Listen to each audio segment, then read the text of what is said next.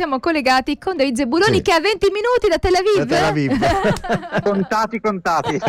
Ma veramente 20 minuti. Ormai questa è la, la nostra, il Resta- nostro saluto. Resterà- sec- secondo me, se, se dovessimo mettere un nome a questa rubrica, io la chiamerei A 20 minuti a 20 da- minuti da da Tel Aviv. Aviv. È bellissima. Ma Cioè, dai, t- ti abbiamo dato un'idea forse. David, tu che produci, no? che ti curi, ti ti curi anche dei programmi no, radiofonici, magari c'entra? Abbiamo il copyright, non, si, Eh. non- non si deve permettere. Per me non posso più usarlo, è andato.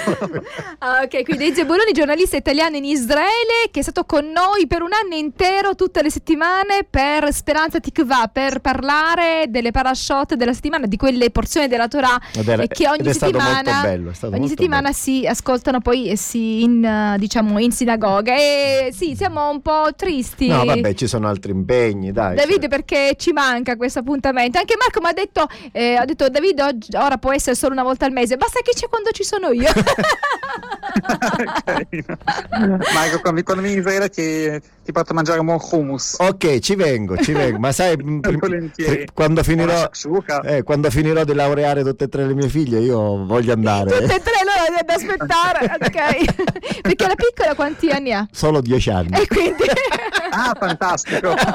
quindi ancora No, no. faccio prima venire io. Io comunque vorrò venire in Israele quando è uno dei, dei miei sogni. Diciamo. Comunque, a parte gli scherzi, in qualunque momento tu dovessi decidere di passare da queste parti e sappi che per noi sarà un piacere. abbiamo anche qui. dove ospitarti. Abbiamo anche dove ospitarti. Ecco, abbiamo un, un- diciamo nello- in quello che è l'appartamento della radio c'è anche una stanzetta che può essere utilizzata anche per gli ospiti. Quindi Ok. davvero. Una bella, una bella passeggiata sull'Etna. Io Ah, già, già, già in Marco ha predisposto tutto. Già in ok, aspettiamo solo te. Solo i biglietti ci sono. ok, ok. Allora andiamo a una tua intervista, visto che tu sei giornalista, giustamente eh, vai a fare interviste e cerchi dei personaggi che possono essere in qualche maniera mh, interessanti, curiosi. Una di queste è una giovane che si chiama Rivka, si dice così? Rivka Ravitz, giusto? Allora, parlaci di questa. Io ho letto la tua intervista e sono rimasta meravigliata per quello, per quello che rappresenta questa, questa donna. Ma parlaci tu di questa donna e come ti è venuto in mente di intervistarla e quando l'hai vista. Insomma, c'è stato qualcosa di particolare che ti ha colpito? Allora, eh, questa intervista fa parte di, una- di un'inchiesta, noi abbiamo parlato qualche, settima- qualche mese fa in realtà, di eh, Sivan Rav Meir. Lei era Sì. il mio primo appuntamento di questa inchiesta e Rivka invece è il secondo, ce ne sarà anche un terzo spero, sto mm, inseguendo l'intervistata e- e faccio un po' fatica ma alla fine ce la faremo. E, ehm, è un'inchiesta che, rac- che racconta appunto la renaissance della donna ultraortodossa in Israele, che appunto cerca un posto al sole e diciamo che rivendica anche il suo, il suo status, ma non in maniera ribelle. Questa è una cosa che Rivka ha specificato un milione di volte durante l'intervista, perché io sono felice e fiera di essere ortodossa, ultraortodossa, non sono una vittima, io sono più che consapevole di voler svolgere questo stile Quindi di vita. una però scelta, diciamo che cerca- è una vera e propria Esatto, scelta. Una scelta, una scelta, una scelta voluta, consapevole e accettano volentieri i compromessi ai quali devono scendere per svolgere questo stile di vita, ma diciamo che cercano anche di offrire un, um, un modello diverso. Ed è per questo che appunto ho deciso di intraprendere questo viaggio e analizzare questo fenomeno, perché eh, questo compromesso che, che cercano tra questi due mondi, secondo me è interessantissimo.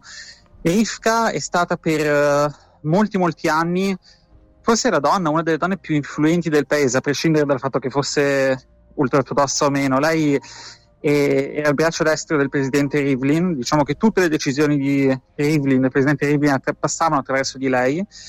E, mm, e la cosa ancora più straordinaria è che a casa ad aspettarla c'erano, ci sono do- 12 figli. Questa cosa mi ha, che mi ha colpito. Mamma mia. Come si fa? Aspetta, ma è giovane questa Quanti anni questa- ha? Lei ne ha, non so neanche se ne ha 50, ne avrà una cinquantina, forse no, meno. È, è giovane, già nonna, È figurati. già nonna, 12 figli. Il primo l'ha fatto, diciamo, l'ha partorito a 18, a 18 Mamma anni, se non sbaglio, leggevo in 18 internet. anni. Mamma mia, proprio- cioè, Tra l'altro, eh, la- lei ha partorito il suo primo figlio mentre sua mamma era incinta del suo ultimo e lei ha partorito il suo ultimo figlio quando già aveva già due nipoti. Diciamo che è un, eh, è un fenomeno tipico del mondo ultraortodosso perché sposandosi molto giovani, facendo tanti figli, molto spesso accade appunto che i nipoti siano più, gio- più giovani degli zii, quindi eh, che, che- che- la mamma e la figlia partoriscano contemporaneamente. Questa è una cosa straordinaria perché Rivka è una persona molto presente nella vita dei, dei suoi figli ci tiene molto lo status di mamma, forse lo rivendica anche più dello status di eh, consulente parlamentare del presidente.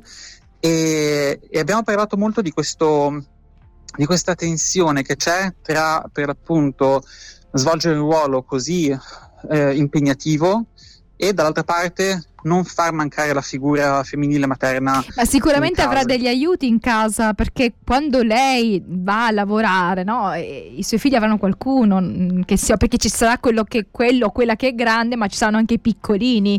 Quindi chi si occupa di questi bimbi? Allora, L'aiuto, eh, anch'io immaginavo queste... Non so, una tata, qualcosa. Queste, queste tate, invece, invece no, invece no, chi l'aiuta è, è il marito, Quindi sono le fa il mammo, fa un po' il mammo. Esatto.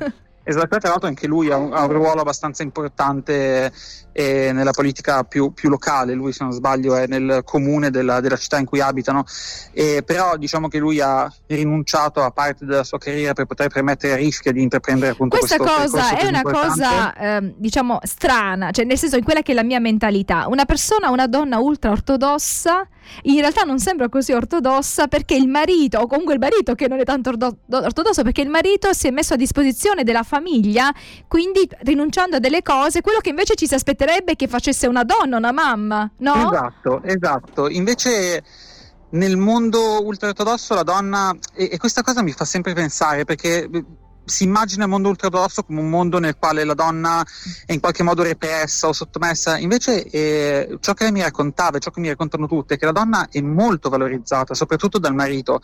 E come, come, lei raccontava, il marito ha proprio scelto volutamente di prendere un passo indietro per permetterle di realizzarsi. Una cosa è stato molto meravigliosa questa. Sì, sì, sì, sì, è una cosa bellissima. Shema Israele, ascolta Israele, questa è la preghiera per eccellenza no, del popolo ebraico che mi sembra venga recitata due volte al giorno, David. Tre volte al giorno, tre... aspetta, panico. Sì, tre volte al giorno. tre volte al giorno. Okay. La sera e prima di, prima di coricarsi, prima di andare a dormire. Quindi ascolta Israele, una bellissima preghiera. E, ehm, allora, torniamo, torniamo a uh, dialogare con David Zebulone e tu ci stavi raccontando qualcosa prima del brano, quindi ti lascio la parola. Giusto, no, stavo raccontando che eh, lei raccontava, sono, sono, i piccoli aneddoti però che fanno la differenza, perché lei raccontava che eh, ha provato a, comprare del cibo pronto perché lei non faceva in tempo a cucinare. Quindi stiamo parlando, scusami, scusami, per chi magari si fosse messo in ascolto solo in questo certo, momento, certo, stiamo parlando di Rivka Ravitz, Ravitz, Ravitz che è praticamente stata per anni diciamo, il braccio destro del presidente diciamo, del, del, diciamo, della Israele, Repubblica. Repubblica. corrispettivo del presidente della Repubblica, sì, sì il capo di Stato, poi sì, Israele non è una Repubblica però sì. Sì, sì, quindi corrispettivo del, dello Stato di Israele. E quindi una, un incarico importantissimo, una donna ultra ortodossa, quindi con certi diciamo, stili di vita, certi, cer- esatto. certe modalità. Quindi, ok, puoi continuare. No, appunto noi raccontavamo che lei eh, ha un lavoro importantissimo, impegnatissimo, però è anche mamma di 12 figli, che forse è ancora più impegnativo. E lei, eh, sai, parlavamo di questo essere mamma, lei diceva di quanto fosse bello, di quanto fosse straordinario, e ho cercato di capire logisticamente parlando, come fai? Parlando, come si fa? No, perché è facile parlare di quanto ogni figlio sia un dono, sia bellissimo, giusto, giustissimo, però, cioè, in, ok, di fatto come si fa? E che lei mi raccontava che uh, per, per, un certo periodo ha provato a comprare del cibo pronto, i figli si sono ribellati, lei quindi ogni mattina slash notte si sveglia alle 4, alle 4 del mattino per cucinare, cucinare per una famiglia poi lei racconta che cucina anche di più perché ci sono i nipoti che vengono e quindi cucina sempre per 20 persone ogni giorno, c'ha questi pentoloni giganti e passa, sai, le mail, quindi lei arriva all'ora di pranzo che è già sera per lei, cioè sono già passate non so quante ore da quando si è svegliata. E però devo dire che sì, parlare della maternità è, è molto interessante, ma eh, forse è ancora più interessante eh, ascoltarla mentre raccontava del, del, del, del mm, degli ostacoli che ha trovato lungo questo cammino e di quelle, quegli eventi piccoli e grandi che l'hanno messa alla prova in quanto ultra-ortodossa, perché come dicevamo comunque è uno stile di vita che non è perfettamente in linea con, con, lo, con l'ortodossia femminile. Per esempio nell'ebraismo le persone ultra-ortodosse non possono avere contatti fisici al di fuori del matrimonio con le persone del sesso opposto, quindi una donna non può stringere la mano di un uomo e un uomo non può stringere la mano della donna lei essendo sempre in questi incontri diplomatici importantissimi molto spesso si trovava davanti a un presidente o comunque a dei, dei, dei personaggi di spicco e doveva in qualche modo fargli capire che non può dargli la mano, che non può stringergli la mano.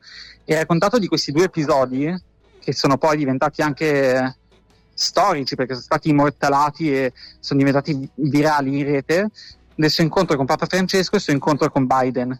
Lei racconta che quando si è presentata davanti a Papa Francesco gli ha spiegato che non poteva dargli la mano lui si è rivelato interessantissimo, interessantissimo a questa cosa qua, voleva capire perché. Lei gli ha raccontato di essere madre di 12 figli, di appartenere all'ortodossia ebraica, gli ha spiegato di, questa, eh, di questo pudore che si cerca di mantenere. E Papa Francesco fa un gesto bellissimo, elegantissimo, e si inchina davanti a lei per salutarle, quindi per non stringerle la mano. Un fotografo ha immortalato questo momento e la fotografia è diventata virale.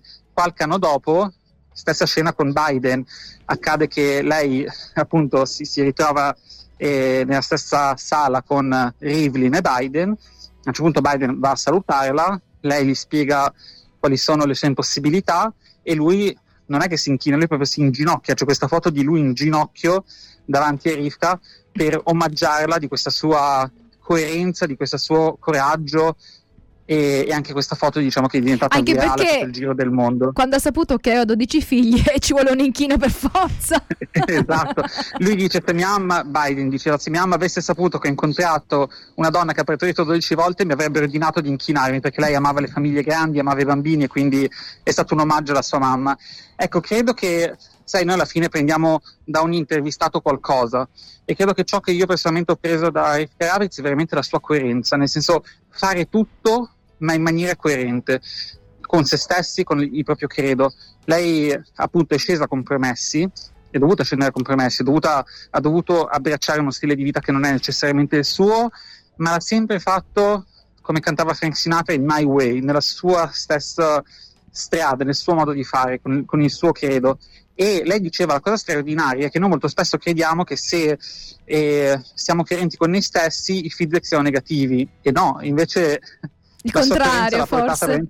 Mm-hmm. Ad essere apprezzata da, da, Papa Francesco, da Biden e da molte altre persone. Anche raccontato di un uh, incontro avvicinato con Putin, che adesso evitiamo, però diciamo che è finito man- in maniera un po' meno diplomatica, però comunque dice che la sua coerenza è sempre stata premiata. Ecco. Mm-hmm. Marco, so che tu avevi sì, no, no, no, una domanda, ne abbiamo appena appena accennato anche fuori diretta con David, no? Cioè, ma eh, come dire, una consigliera del presidente, una consigliera or- ortodossa, tu un pochino hai detto già qualcosa che lei è dovuta scendere a compromessi, cioè non lo so, io mi immagino che ne so, la regina Esther che era in un certo qual modo anche consigliera, che insomma che tutelava il suo popolo, però se avesse assunto diciamo atteggiamenti perché qua in Italia quando si intende la parola ortodossi molto spesso la, la si vede come un sinonimo di estremisti. No? Invece lei, secondo te, David, com- com'è stata nella, nel, nel suo, nel suo, nella sua vita Guarda, politica? Io credo che lei abbia saputo scindere in maniera perfetta e, e, invidiabile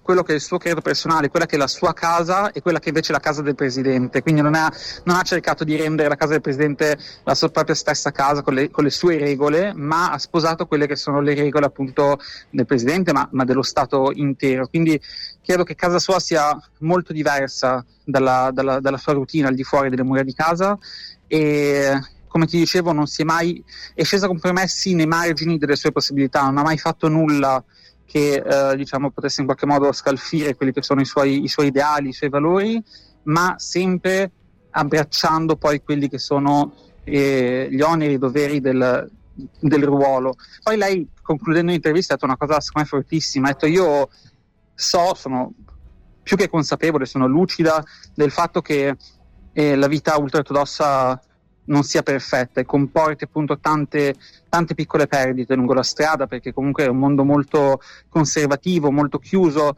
E diceva io preferisco appartenere al main, mainstream ortodosso e magari pagare un prezzo anche elevato per questa mia scelta piuttosto che non farne parte. E quindi mostra soltanto come queste persone poi sono felici di sposare questo stile di ecco, vita li... così devoto e così vicino Ciò a Dio. che conta è che appunto sono scelte fatte, che non sono cose che sono imposte, che chi le vive, le vive con gioia e quindi si sente bene. E poi una cosa che forse, Esatto. forse Davide ha Dieci detto- secondi. sì, tra le righe, io mi immagino questa donna sempre col pancione seduta al Parlamento, 12 anni col pancione, era sì. 12 anni col pancione. Vai, vai, vai. un'eterna Eh beh, ma gravidanza. una donna che ha partorito 12 figli per questo è stata capace anche di essere una brava consigliera, perché guarda che ce ne vuole. Quindi per, per le, poli- per le infatti- politiche italiane. Ma infatti concludo per- con questo, lei diceva io ero co- cioè, così abituata a casa a prendere decisioni importanti che per me poi quelle del- dello Stato erano, erano nulla. Quindi... Grazie Sì. Davide, alla prossima. Ciao Buona voi, giornata. Ciao, ciao.